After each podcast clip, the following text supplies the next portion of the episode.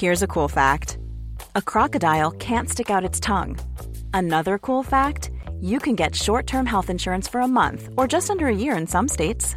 United Healthcare short term insurance plans are designed for people who are between jobs, coming off their parents' plan, or turning a side hustle into a full time gig.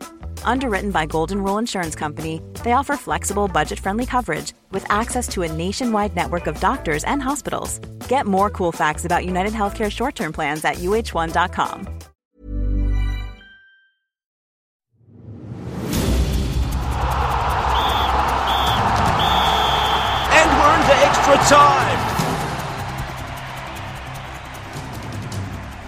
Kia ora and welcome to Extra Time on Valentine's Day. And to share the love today, we're joined by Hamish Bidwell, Clay Wilson, Felicity Reid, and Matt Chatterton. Well, the sporting fraternity was all loved up last night for the Halberg Awards, a celebration of the country's top sporting efforts of 2019. The Silver Ferns ran out supreme winners, with Lisa Carrington winning the Sportswoman of the Year award for the fourth time. UFC fighter Israel Adesanya won the Sportsman. Sophie Pascoe was Para Athlete of the Year, and Silver Ferns mentor Dame Noeline Taurua was Coach of the Year. Felicity, if we start with you, uh, you were there last night at the awards. Silver Ferns were favourites, I suppose, to win that Supreme Award. How, how well received was it? These awards always bring up a few talking points, but I don't think we can go past it. It really was netball's night, and I think that was a general feeling that we saw that one coming, and a lot of people were quite happy for that to be the outcome. It kicked off early with Yvonne Willering picking up the Life Achievement Award, and I think she said as well that she'd been through some tough times herself and was quite happy to see the Silver Ferns brush off what had been a tough previous year to be now acknowledged for what was a really successful 2019. And then the one award that they, I guess, that netball didn't pick up was the sportswoman, and that was Lisa Carrington for the, as you say, for the fourth time. And um, I'm a little bit on the fence about that one. Um, in, what sense? I've judged in regional sports awards previously, and she's won that award time and time again. And we kind of get the impression of like I would guess, a little bit of boredom, and it, we can't brush off what she's achieved over that time, but it's the repetitive win. And so it might have been interesting to see the likes of the young snowboarder Zoi Sadowski-Synnott maybe get a chance in that one.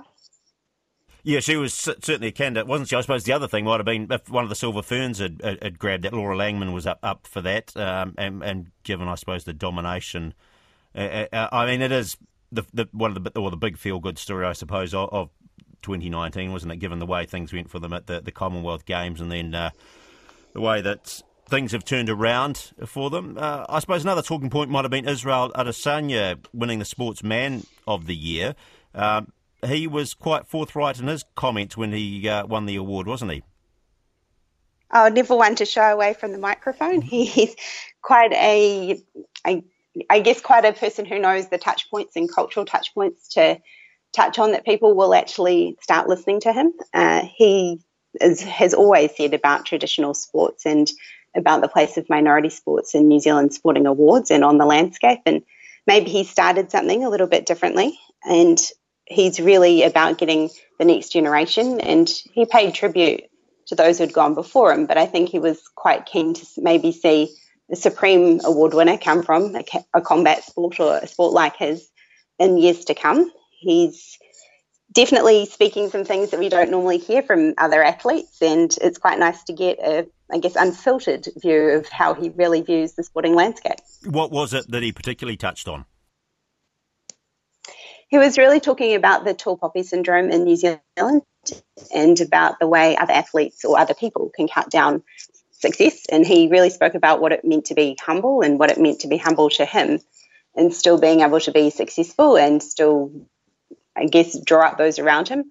Katrina Rore also spoke about the unity of women's athletes and getting people together and supporting each other and being in part of that as well, that they want to make sure that other athletes are celebrated. And I think that's something that Israel was looking at as well, that it wasn't just him standing out on his own, but it was to be for his sport that he really wanted to get it out there as well. Clay, um, thoughts on the way that these awards have unfolded? Yeah, I think the Silver Ferns probably deserved to win everything they did win. I wasn't that surprised um, to see Lisa Carrington win.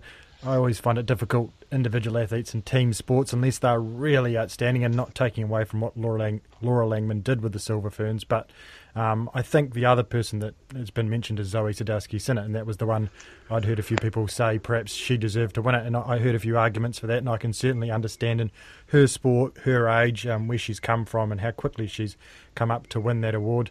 Um, and obviously, the other touch point is Israel Adesanya winning the the men's award, and, and I was actually really glad to see that. I think a lot of people didn't expect that from uh, an award ceremony that has in the past perhaps shied away from giving the award to, to non traditional or minority sports, if you want to call them that. But I think you can't deny that he deserves that award based on what he's done in a very global sport. And sure, some people, well, a lot of people don't like the sport, but it's not about liking the sport. It's about recognising the achievement and what people have, have done and what they've done to get there. And in that sport, doing something like that um, is, is pretty outstanding. And, and I loved, I, I, totally expected him to get up there and do something like that. But if you listen to what he says, he makes a, a very good argument. And especially in the media, I mean, we, that's how we want people to be. Um, you want people to be themselves, to be colourful, to say what they think. We get a lot of vanilla these days, so to have someone who can get up there and, sure, you might not like it, it might take you back a bit at first, but if you sit back and listen to what he says, he made some some very good points. Matt, you're um, you're a UFC fan. You're you, you, you think he should have got the, the Supreme Award? Well, funnily enough, I actually am not particularly a UFC fan, so thanks for that one. Um, no, I mean, I, I actually think he should have won it, to be honest. Um, he was unbeaten. Oh, yeah, I know he only had three fights, but he was unbeaten and is the world champion middleweight UFC fighter. Um, the Silver Ferns, yes, won the world championships, but they still lost the Constellation Cup. So he went through unbeaten, they didn't, which is why I think they should have won. And again, I I agree with Clay, you know, going on the, you know, recognition I don't necessarily like UFC. I mean, I watch it uh, from time to time when it is on. But for what he did, yes, I think hands down he should have won. And I also think there's an argument that Eugene Bareman, his coach, should have won too. He only lost one fight uh, throughout uh, from his fighters all year. So yeah, I think you know there's an argument. And as Clay pointed out, also um, it being a minority sport in New Zealand, um, UFC worldwide is probably a bigger sport than netball is, to be honest nowadays. Uh, I would say. Yeah, but so, I suppose what what people are thinking about too possibly is what matters to New Zealanders Yes, and, and, and, netball would certainly. Yeah, that's that's true, and it's a, tr- a very traditional sport, obviously netball in New Zealand. Um, but I think what uh, Adesanya sort of sort of showed is that you know things are changing in New Zealand, the landscape of uh, sports and what we consider to be minority or, or a, a, majority sport. And I think he's doing great things, and a lot of um, lot of New Zealand fighters are doing great things. I mean, even Joseph Parker, you know, in boxing. So I think that was uh, it's yeah. I, I, still think that yeah he sh- he should have won to be honest, and I think Eugene Bareman should have too. Hamish, you're you're um, you've been quiet there. What, what are your thoughts? Uh, for me, awards sort of run between um, irrelevant and offensive. Um, I, I, don't care for them in any sort. You know, airline awards, wine awards, TV awards, media awards, sports awards. Don't care for them at all. Um, the Silver Ferns, what they do was astonishingly good, um, unexpected, all that kind of stuff. Winning that doesn't change their year. Um, they, the women themselves will remember the fact that they won the World Cup, not the fact that they won a Halberg. And same with most people. I don't remember who won the Supreme Halberg last year, and I, I don't care. Um, as for niche sports, I mean, you don't get any more niche than shot put and rowing, which are forever uh, awarded prizes at these events. Um, you know, rowing's a secondary school sport that a few adults and national squads do, and shot put give me strength. Does anyone in the world do it apart from Valerie Adams and Tom Walsh? So, yeah, I'm not I'm not massively interested in awards, and I. What's I wrong with really What's wrong with celebrating success, though? What's wrong with it? Celebrate it, but we don't have to take it seriously. It's irrelevant. I don't I don't care about it. Do you know what I mean? I don't you're asking me whether I care. I'm saying I don't care. I think people. I'm just trying to work things, out why why you don't care. I mean, because what, what's what's wrong with celebrating that success? Because I think awards are totally subjective. And no, no, no, no. So, so someone wins a World Cup, and you say that's fantastic, and you congratulate them. You don't then need to take all the World Cup winners, put them in a pot, and and choose a better one. They're all good winners which is celebrate them all, I don't believe in having a better winner. That's what I'm saying. You're all winners. Sounds like a line from Seinfeld, doesn't it? That no, was the marathon. You can, you can congratulate people when they do things well. And the Silver Ferns are congratulated. Adesanya's been congratulated. Lisa Carrington is congratulated. But they don't have to be compared and, and, and someone appointed a winner. That, that's, that's offensive to me. I, I, I, I mean, I sort of partially get what you're saying, but but I like the idea of bringing New Zealand's sporting success together. And why, why not enjoy a, a good year or 2019 or, or, or, what you can celebrate and bring the whole the sporting fraternity together? I, I, I can't really see the problem in that. I think perhaps maybe it's about. I've often thought they could just do away with the awards and just have a night celebrating all those that have been successful.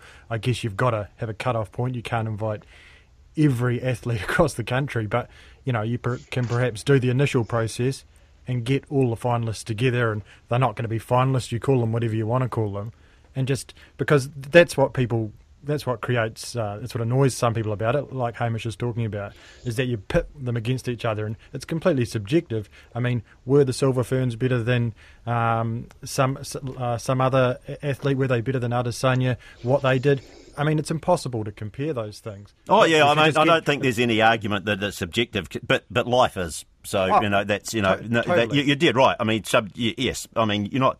You, yes, you are picking a winner. It's absolutely subjective, and um, uh, maybe creates a good, uh, you know, creates a talking point in the two, in the well, sense that you, you, you, know, it, yeah. we, it then talks about or has people talking about the success of New Zealand athletes, which you know I don't think is a bad thing. Felicity, your thoughts? Would you would you much rather just abandon the, the award ceremony and have a, a, a celebration per se? I agree that it's difficult to compare sport on sport. I mean, especially say in an Olympic year, how do you compare two gold medals? It's a difficult thing to do. And I think it's still a good idea to celebrate all of their winners as well. And I think it was a good night for all of those people to get together. A lot of the athletes enjoy the opportunity as well to get together with athletes of a different code that they may not normally interact with, but they're all quite successful individually. Hamish, you'd be just you'd happy enough just to abandon the thing together by the sound of it just lost you there for a sec, but yeah, if you're asking me, would I like to see them abandoned? Yes, all awards abandoned across every part of society. Absolutely, definitely. Are we allowed to have fun in this world, Hamish? God.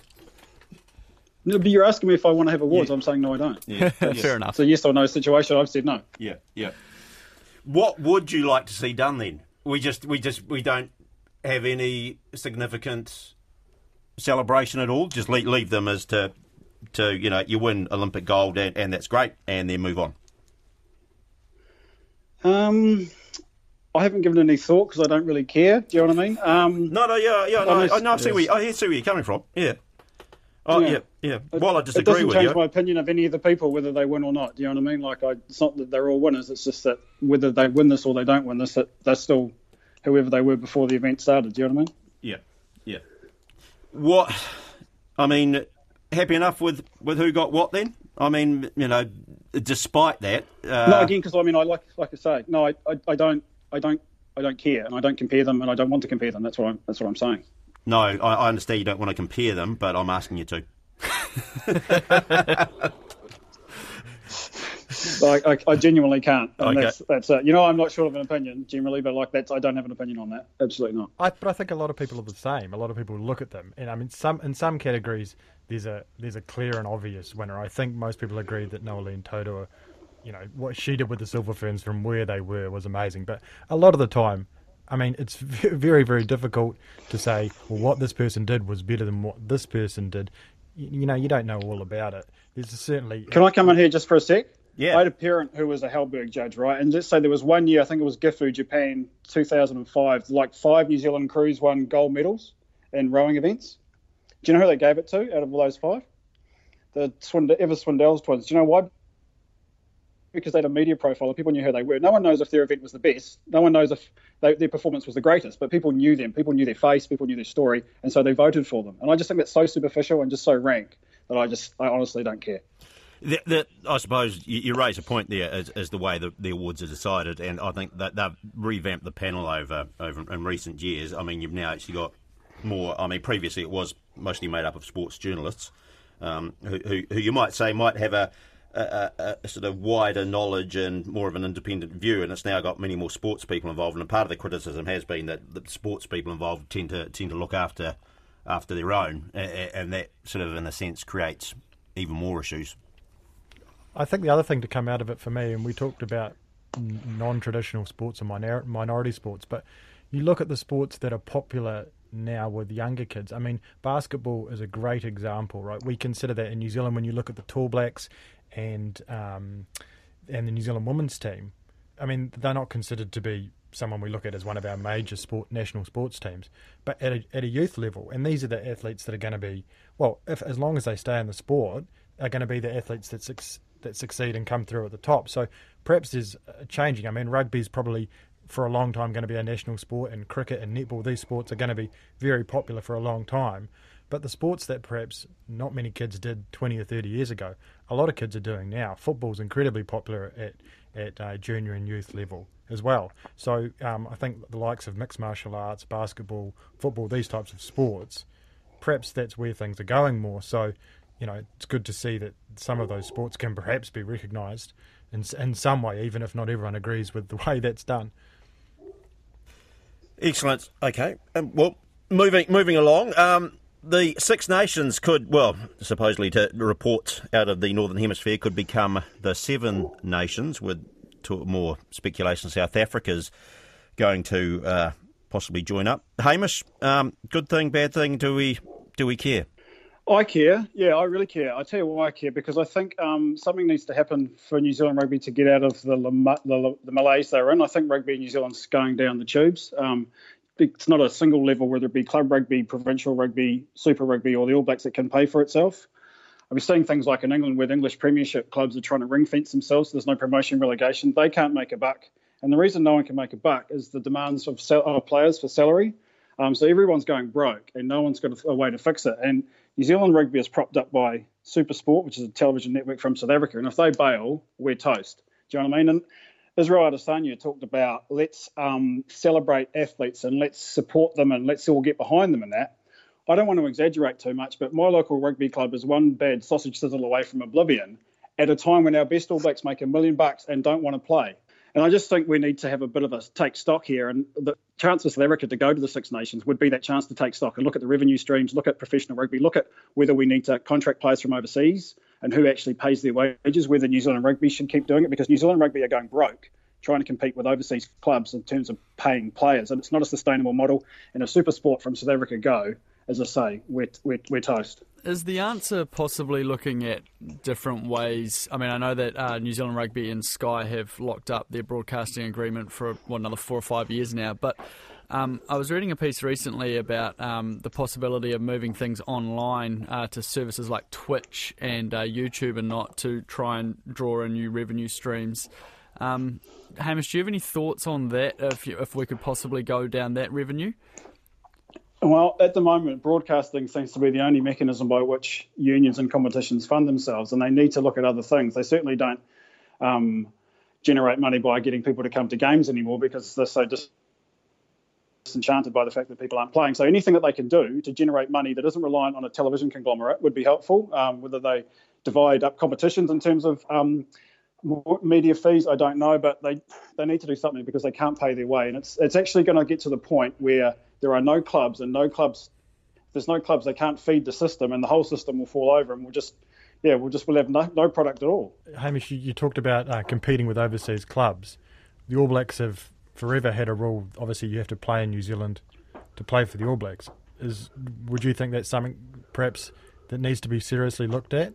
Because that's something yeah, like that's going to be very hard to change. But it's already it? it's already happened. I mean, Matt Todd last year was it the year before? I forget now. Mm. Was picked from Japan. Sam Whitelock's playing in Japan is going to be picked in the All Blacks uh, potentially as captain. So that, they try and. But they try and sort of fob that off as sabbaticals and other things. Is it time to, yeah. to, to look at it and say, let's get rid of this thing altogether well, because they all the money we're using to pay these players could go to much. These, they can't, the model they've got, they can't continue to pay these guys. They need the clubs to pay these guys because they can't afford it. And the whole game, as I say, is going down the Googler. So, yeah, uh, it's time to contract guys from overseas. I think South Africa did it and they won the World Cup. So it's not like it's going to be the end of your rugby. We've these sort of nationalistic ideas about the strength of the game and and national pride, and they can't go overseas. It's just about a TV product. If our best players go, then there's little, there's less to sell to broadcasters. So that's why they've kept them here. But um, in the end, that, even that's not working. So they have to look at another model. Well, exactly. I mean, you've got your best player in the country supposedly on a sabbatical, st- or he's not going to be playing till April for the Blues. It's ridiculous. Yes, and then next year he's not going to play at all. Do you know what I mean? Like fair income.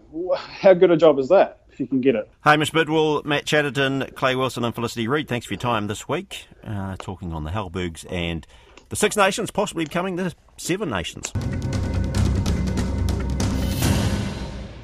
The Samoan born New Zealand boxer Jimmy Peau, or Jimmy Thunder as he was known in the ring, is being remembered as a gentle giant of the sport.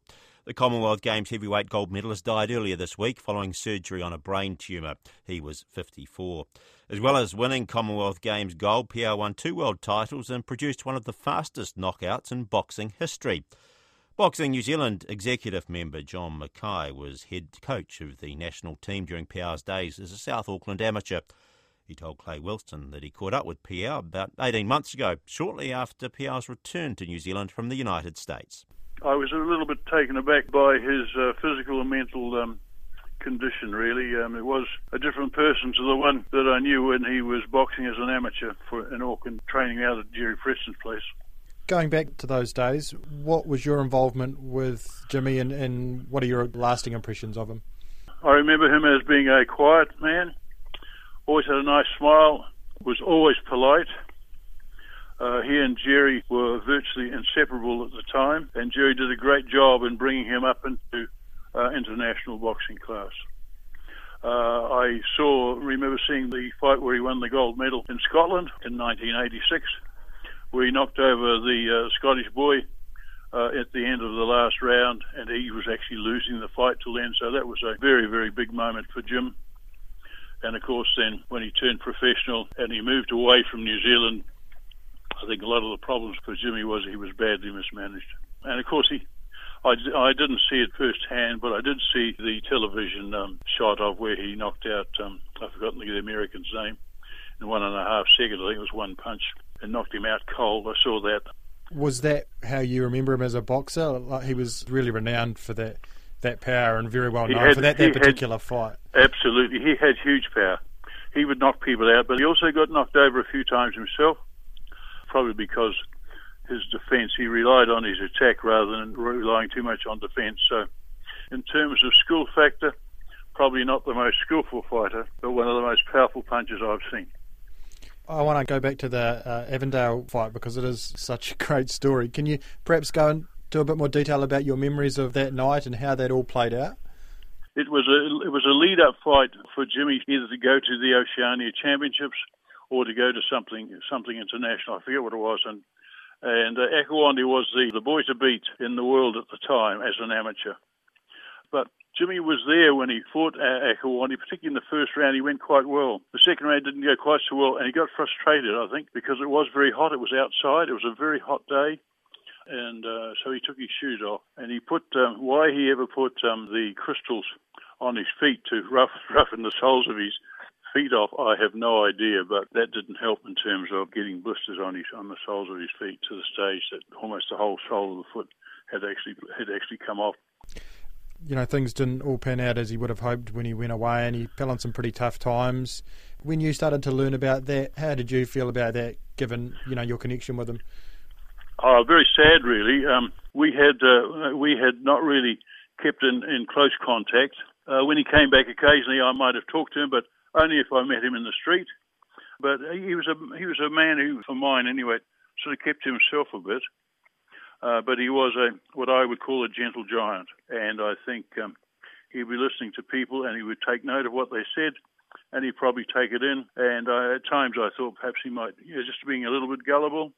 And I say that in a nice way, not in a nasty way. Uh, he would take people at face value, and I think that was probably his downfall, particularly at latter stages of his um, of his professional career. You know, you would have to say that he was one of our great heavyweights, and certainly as an amateur, he was very well known. He'd fight anybody at any time, anywhere. Boxing New Zealand's John Mackay talking to Clay Wilson. The competitive spirit never dies for many former top athletes, and it's that feeling that's encouraged former world champion paddler Ben Fouhy to return to the National Canoe Sprint Champs on Lake Karapiro this weekend.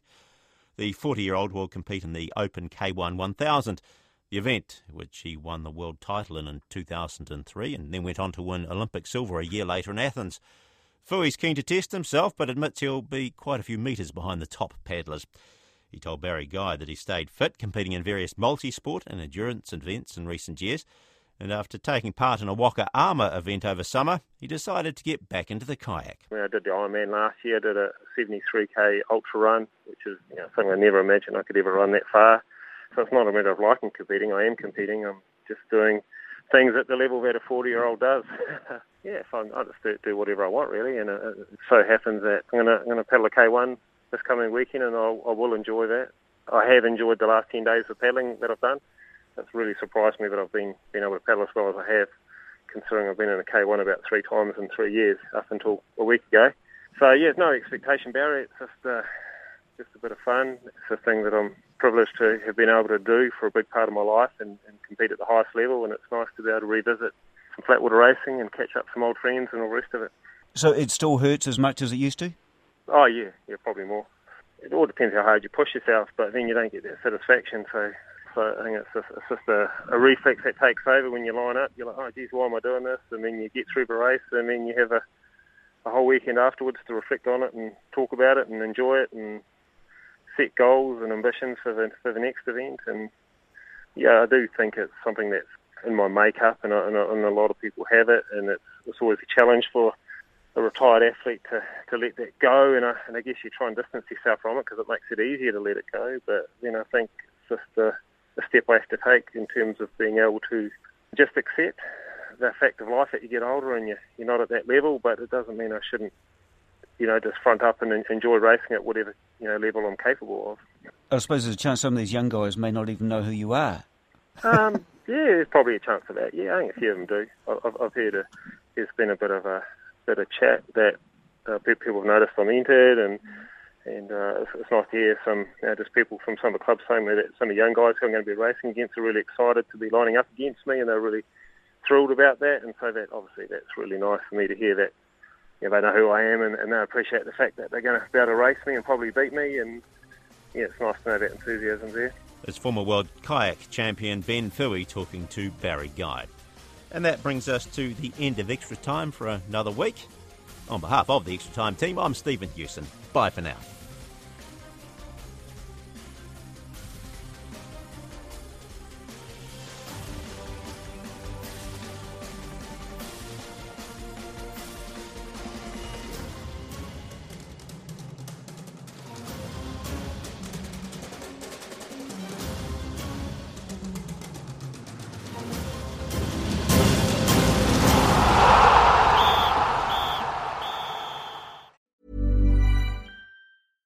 Tired of ads barging into your favorite news podcasts?